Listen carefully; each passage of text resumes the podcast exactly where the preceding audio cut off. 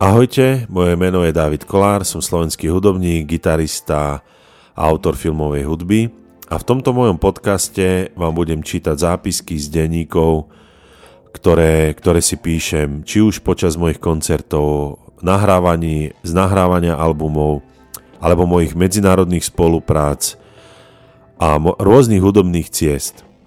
Zápisky nájdete na mojich stránkach www.davidkollrdiary s y na konci.com.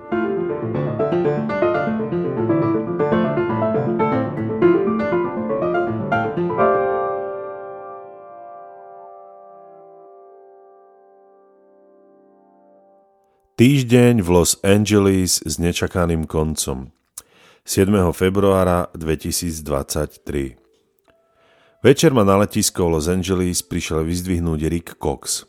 Bol tam obvyklý chaos, trúbenie aut a nadávky. Stál som pri výstupe 7K. Rick prišiel na svojom Cadillacu a na prednom sedadle sedela Edie, Rickov pes. Presne ako pred rokom. Hodil som do kufra batožinu a Edie mi sadla do lona. Bol som naozaj rád, že som opäť s Rickom.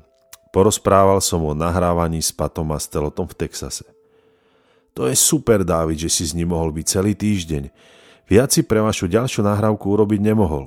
Musíš mi pustiť, čo ste nahrali. Teším sa na to, povedal Rick. Došli sme do domu, pripravil som si posteľ a šiel si kúpiť pivo. Prešli sme sa s Idy a večer sme ostali v Rickovom štúdiu. Pozreli sme si prvý diel seriálu The Last of Us. Milujem hudbu Gustava Santaolala ktorého hudbu použili. Bola zložená pre hru na PlayStation.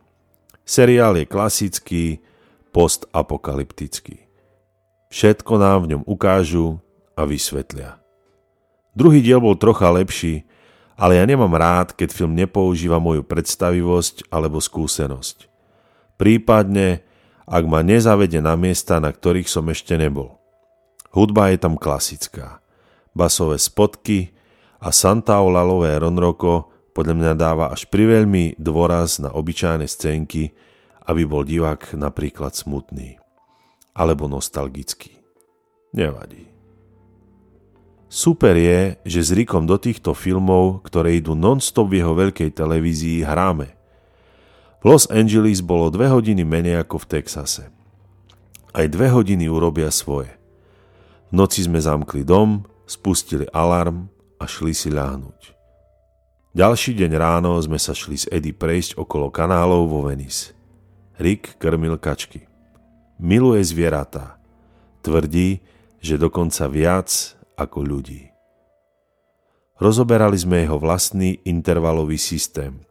Rick na ňom pracuje od roku 1983. Prvé tri dní sme strávili v štúdiu. Prechádzali sme materiály, ktoré Rick s Johnom Hasselom nikdy nepoužili. Pracujeme totiž na našom albume s Arve Henriksenom s pracovným názvom Pentimento. Rick má v počítači terabajty veľmi kvalitného hudobného materiálu. V stredu k nám mal prísť Rickov priateľ Colin. Colin pracuje v 20 Century Fox filmových štúdiách ako hlavný osvetľovač. Colin prenajal svoj dom v Los Angeles a príležitosne býva u Rika alebo v Mexiku, kde vyrába veľmi kvalitnú úspešnú tekilu Kaskanes. O 12.15 ma pred Rikov dom prišiel vyzvihnúť John Van Tongeren. Johna som mu spomínal viackrát. Začínal spolu s Hancom Cimerom v Los Angeles. Johnovi som nahral na jeho pripravovaný album gitary ešte v hlbokom covide. Poznám ho vďaka Patovi Mastelotovi. Pat je rodený Kalifornian. Najvyššie mi veľmi pomohla aj moja pravidelná spolupráca so Stevenom Wilsonom. Je to až neuveriteľné, ako sa všetky tieto svety prepojili. Progrokový a filmový. Filmoví skladateľia majú radi King Crimson a Mr. Mister a Porcupine Tree. Ja sa snažím dostať práve k filmovej hudbe a vďaka mojim spoluprácam mám rešpekt u týchto ľudí filmu. Musím sa ešte vrátiť pol roka dozadu. Pozeral som na Netflixe prírodopisný seriál. Zaujala ma hudba mladého Slovinca, ktorého budem volať AR. V lete minulého roka som šiel do Talianska. Napísal som mu, či sa na chvíľu nestretneme. Možno by som s ním nahral nejaké sample na môj nový album s Rickom Coxom a Harvey Hendricksenom. Odpísal mi, že žije v Los Angeles a dohodli sme sa, že keď do LA prídem, zájdem k nemu na kávu. Dohodli sme si stredko na stredu o 14.00. Poprosil som Johna Van Tongerena, či by ma na túto adresu nezaviezol. Pozrel sa na adresu a povedal David, to je štúdio Hansa Cimera, tam som roky pracoval. Moju Hans Zimmer story som mu spomínal niekoľkokrát. Pred 8 rokmi som mu zazvonil na dvere v štúdiu a chcel som mu ukázať, ako hrám na gitare cez Ableton Live. Hlásil som sa do jeho súťaží. Chcel som, aby ma nasemploval a použil moje zvuky v nejakých filmoch. Zaplatil som si s ním masterclass, ktorá bola nakoniec dopredu nahraná. Písal som e-mail jeho osobnej asistentke. Všetko bolo márne. Minulý rok som sa šiel povoziť na Rikovom bicykli okolo jeho štúdia. Vyšla vonku upratovačka. Povedala mi, že Hans je v Európe. Nepodarilo sa mi tento múr prestreliť ani vďaka spolupráci so Stevenom Wilsonom. Vrátim sa ale k Johnovi. John ma tam zaviezol, ukázal mi komplex budov a povedal Vítaj v Cimmerlande. A z chutí sa zasmial. Čo mám robiť, John? Mám z toho celého divný pocit. Netušil som, že Slovinec pracuje u Hanca. Poznáš moju Hans Zimmer story. Mám z toho zlý pocit. Sme tu, David. Počkám chvíľu v aute a ak pre teba nikto nepríde, hodím ťa naspäť k Rikovi. Dobre, John, ďakujem. Prešiel som cez širokú cestu pred hlavný vchod komplexu Hansa Cimera. Napísal som AR SMS, že som vonku. Odpísal mi, že príde za chvíľu. Zrazu sa objavil. Poďme na kávu, David, nemám veľa času. OK, jasné, poďme. S kým si velej, David? Posielal si im fotku s Tomasom Newmanom na Instagram. Pracuje s ním? Nie, nie, minulý rok ma k nemu zobral môj priateľ Rick Cox. Bol som u neho dvakrát na povedzme priateľskej recording session. Aha, tak prečo si velej? Nahrávame s Rikom, počul som tvoju hudbu a napadlo ma, že by sme možno mohli spolu niečo v budúcnosti urobiť. Poznáš King Crimson? Nie. Porcupine Tree? Nie. Steven Wilson? Nie. Erik Trufas? Nie. Fenes, Arve Henriksen, Marko Mineman? Nie. OK. Nevadí. Bol som nahrať v Texase a teraz som prišiel navštíviť môjho priateľa Rika Coxa. Rick pracuje s Thomasom Newmanom a máme spolu rozrobený album. Podaral som mu môj album Sense of Destiny na CD. Povedal, že CD si nemá kde vypočuť. Poďme ku mne do štúdia, David. Pustíš mi tam svoju hudbu. A vtedy sa to stalo. Vošli sme do veľkej budovy. Zapísal som sa na recepcii ako host a dostal som vysačku na krk. AR otvoril dvere do svojho štúdia Vyťukal moju stránku a pustil skladba Alma and the Silhouette of Hope. Vtedy som cítil obrovskú silu. Arveho trúbka začala hrať po celom štúdiu. Bolo to naozaj silné. Mladý, vynikajúci slovenský skladie si tu teraz púšťa môj album, ktorý som nahrával v malej kutici v Prešove na Požiarnickej 17. Skladba dohrala. David, veľmi sa mi páči tvoj hudobný prístup. Je veľmi unikátny. Niečo také by sa nám mohlo zísť. Pod za mnou. Šli sme dlhými chodbami do ďalšieho štúdia. AR ma predstavil svojej kolegyni a povedal jej, aby si pustila moju hudbu.